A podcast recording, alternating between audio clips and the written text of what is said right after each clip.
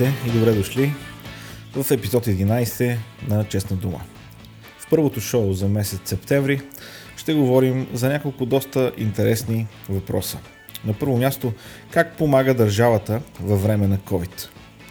Ще говорим също за политическият гьонсуратук или арогантност и ще видим, че всъщност това качество е интернационално.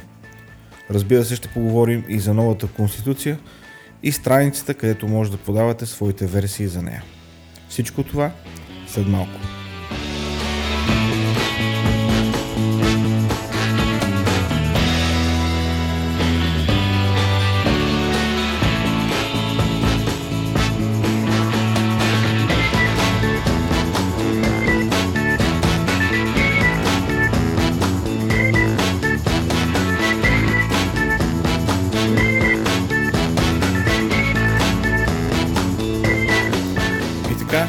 Че сме отново заедно в началото на месец септември. COVID продължава да е основна тема в нашето ежедневие. Всички очакваме появяването на вакцина или някакъв лек, или най-малкото улекотяване на мерките, които са наложени не само в България, а и на много страни по света. Днес обаче бих желал да поговорим за това как държавата подпомага гражданите и бизнесите в условията на пандемия – Разбира се, ще стане въпрос за прословутото постановление номер 55 на Министерския съвет от 30 март 2020 година, което касае така наречената схема 60 на 40. Това беше схема, която а, беше предназначена да подпомогне българските фирми, които поради пандемията спират своята дейност или я намаляват до толкова, че не могат да изплащат заплатите на своите служители доста хора познавам с бизнеси. Честно ви казвам, до сега не съм видял нито един човек, който да си е подал документите и да е получил каквото и да е по тази програма. Вече сме септември месец. Програмата е активна от края на месец март. Как е възможно да мина толкова много месеци и тази уж помощ предназначена за фирмите да не стигне до тях. И въобще, коя е тази фирма, която може да си позволи толкова дълго време да кара без реална дейност, без а, да може да заплаща на своите служители и да ги задържи. Разбира се, това нещо е невъзможно. Но отново показва неадекватните действия на институциите в България и тоталното неразбиране за това как всъщност функционира един бизнес. А, разбира се, хората, които се занимават с частен бизнес, са наясно, че те не могат да разчитат на държавата за каквото и да е. Да им бъде в помощ. Повечето хора просто се надяват да не попадат на мушката на държавата или пък на някой, който би пожелал техния бизнес да им го вземе. Но със сигурност хората, които се занимават с бизнес в България, не очакват помощ от държавата. Проблемът обаче не е дори конкретно в помощта за отделните фирми – Проблемът е, че няма разбиране за помощ към гражданите. Реално хората, които страдат от ограниченията наложени заради пандемията, сме всички ние, българските граждани. Дали схемата 60 на 40 ще помогне на всички български граждани? Ами не, няма да помогне. Дори в същия ден да бяха раздадени парите, за които става въпрос в тази схема, не всички български граждани ще да бъдат подпомогнати. И именно тук се крие големия проблем с нашия начин на помагане. Помага се така, че всъщност да не се помогне на никой. Помага се така, че да има новини, че се помага, но реално да не се помага на никой. А, щях да пропусна. Преведоха по 50 лева на пенсионерите. Няма лошо. Имат нужда хората. Те българските пенсии са и без това доста смешни. Но от помощ имат нужда не само българските пенсионери. От помощ имат нужда всички български граждани. Защото всички са засегнати малко или много от тази пандемия. По тази причина искам да споделя с вас какво ми каза мой приятел, който живее в Съединените щати, има свой бизнес, който а, функционира добре и разбира се, покрай пандемията той беше а, засегнат. А, разбира се, не само той, всички хора, които живеят в щата Тексас, където той има бизнес. И така той ми каза, покрай пандемията беше отменено едно голямо събитие. Едно събитие, което носи 40% от годишният ми оборот. Не само това, 10 от клиентите, които обслужвам всяка седмица, ми каза той, отказаха моите услуги. Петима бяха съкратени от работа, другите пет работят от вкъщи и не могат да ползват услугите на моята фирма. И така, аз му казах, окей, какво правиш тогава? Какъв беше неговият отговор? Каза ми, добре, че беше помощта от Доналд Тръмп. Казвам, каква помощ? Всяка фирма, казва в моя диапазон на приходи, получи 10 000 долара безвъзмезна помощ от държавата, за да може да остане над повърхността, да оцелее. И не само това, всяко домакинство в Съединените щати получава чек, директни пари, които са помощ за това домакинство. Когато той ми разказа това нещо, аз започнах да мисля. Реално, кое е онова, което се прави, за да се подпомагат хората? Разбира се, говорим за нашия контекст. Можем ли да кажем една конкретна економическа мярка, която беше предприета, за да бъдат подпомогнати хората във времето на тази пандемия? Ми, не мога да се сетя за такава мярка. Да, разбира се, въвеждат се епидемиологични мерки с цел опазването на здравето, но аз говоря за економически мерки. Каква економическа мярка бе предприята, за да може да бъдат подпомогнати хората в тази криза? Не се сещам за нито една такава мярка. А тези мерки, които бяха обявени, не подпомагат реално хората те не подпомагат реално и фирмите, които са кандидатствали за тях. Всъщност един от хората, с които говорих тук в България, ми каза, че е подал своите документи в 12 часа на същия ден, в който е била отворена тази програма. И до ден днешен той няма отговор, въпреки, че фирмата му е предала всички изрядни документи и се класира за подпомагане според изискванията на това постановление. Ами, за това говорим за това става въпрос. Че дори тогава, когато се казва, че се помага на хората, дори тогава не се помага. Америка може да има много проблеми, Америка може да има много несправедливости. Но тогава, когато се правят такъв вид кампании, които подпомагат хората, от това, което чувам, от това, което виждам, разбирам, че някой се опитва да подпомогне отделния човек.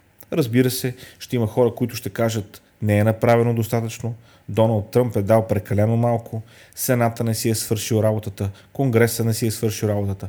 Разбира се, това е въпрос на мнение, това е въпрос на, на дебати, но това, което не може да бъде отречено, е, че е направено нещо, което е конкретно, за да се подпомогнат отделните хора.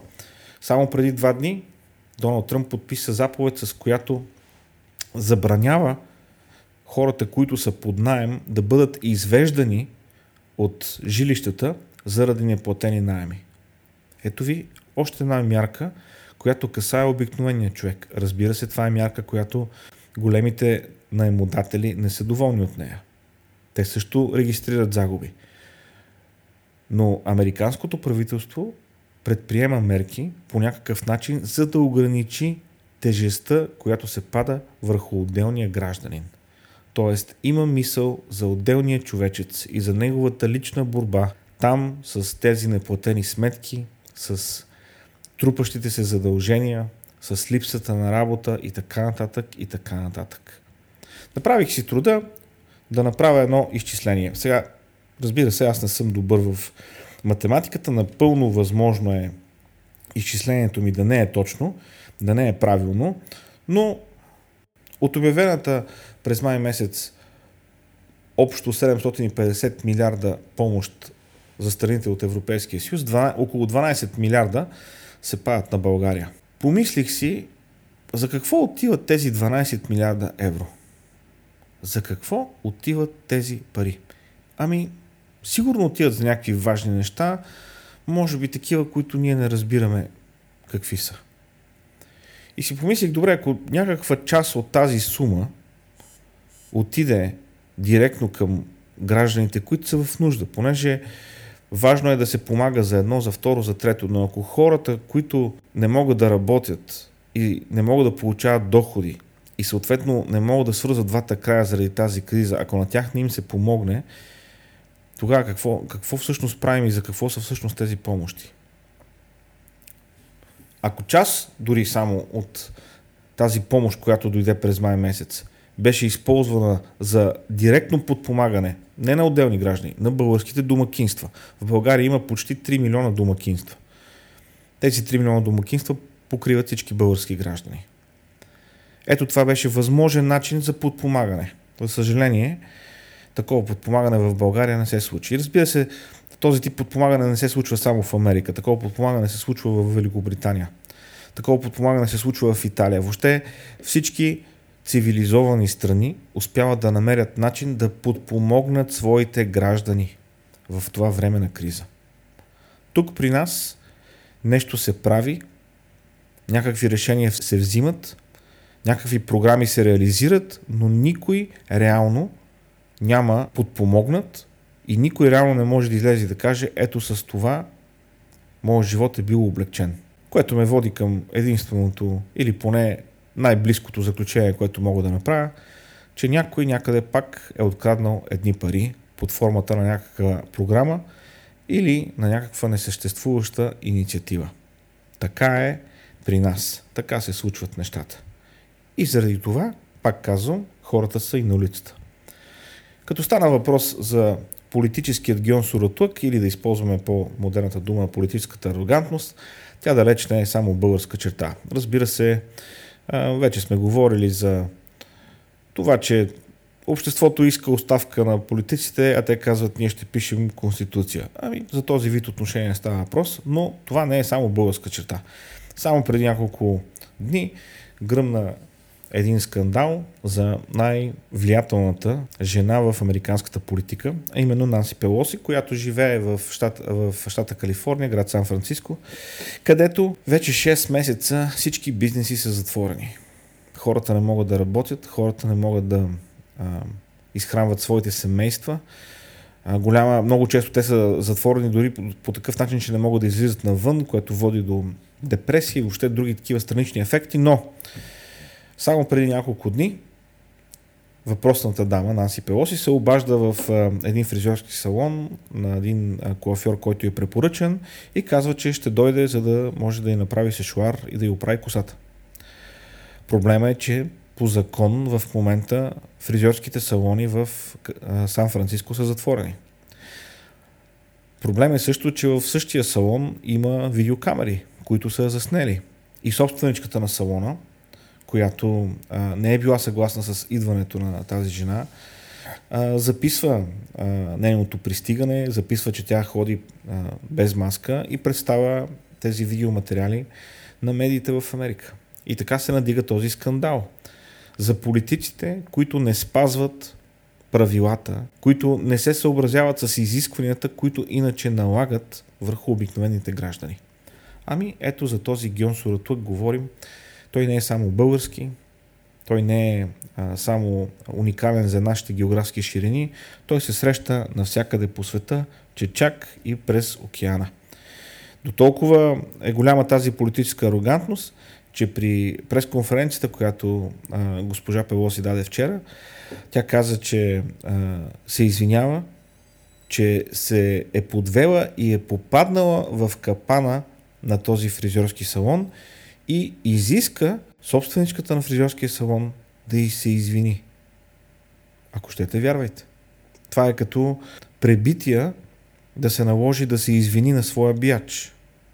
Това е, е еквивалент. И разбира се, този вид говорене и този вид отношение доведе до така много дебати в Америка. Но просто исках да доведа на вашето внимание този случай, защото той показва, че все пак тези ниски политически страсти, този тип отношение не е уникално само за България. Среща се и на други места. Накрая, разбира се, няколко думи за новата конституция, която се взе решение вчера, че ще се пише.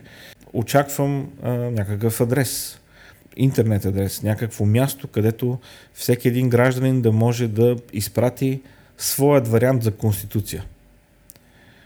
В края на краищата не виждам с какво сегашните депутати, пишман юристи в парламента, могат да дадат по-добри предложения за конституция от всеки един български гражданин, бил той юрист, футболист или шахматист. Няма никаква разлика и записането на тази конституция, която са тръгнали да пишат в момента ГЕРБ, няма и никакво значение. На всеки е ясно, че никаква конституция няма да се пише, а в момента просто се купува време, за да могат да се покрият с пътиите, за да може поетите ангажименти да бъдат довършени и след това каквото шапка покаже на следващите избори. Радващото обаче е, че рейтинга на ГЕРБ пада, рейтинга на БСП също пада. Надявам се, когато тръгнат към забвението, в което отиде НДСВ, да се досетят, че тогава, когато не разчиташ политическите знаци и тогава, когато не изпълняваш поетите ангажименти пред своите избиратели, ти биваш наказан.